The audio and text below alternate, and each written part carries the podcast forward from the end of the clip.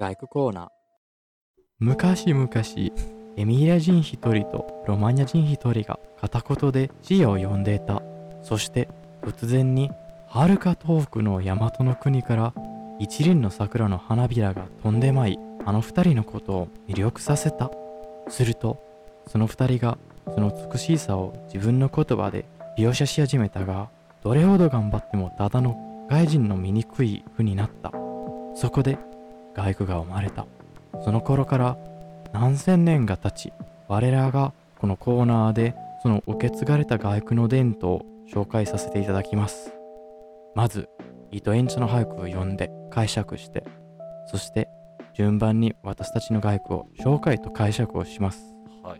行きましょう。はいまあ、まあちょっとフォーマルがやめるけどね。はいマヌルが、今日マヌルが選んでくれた俳句は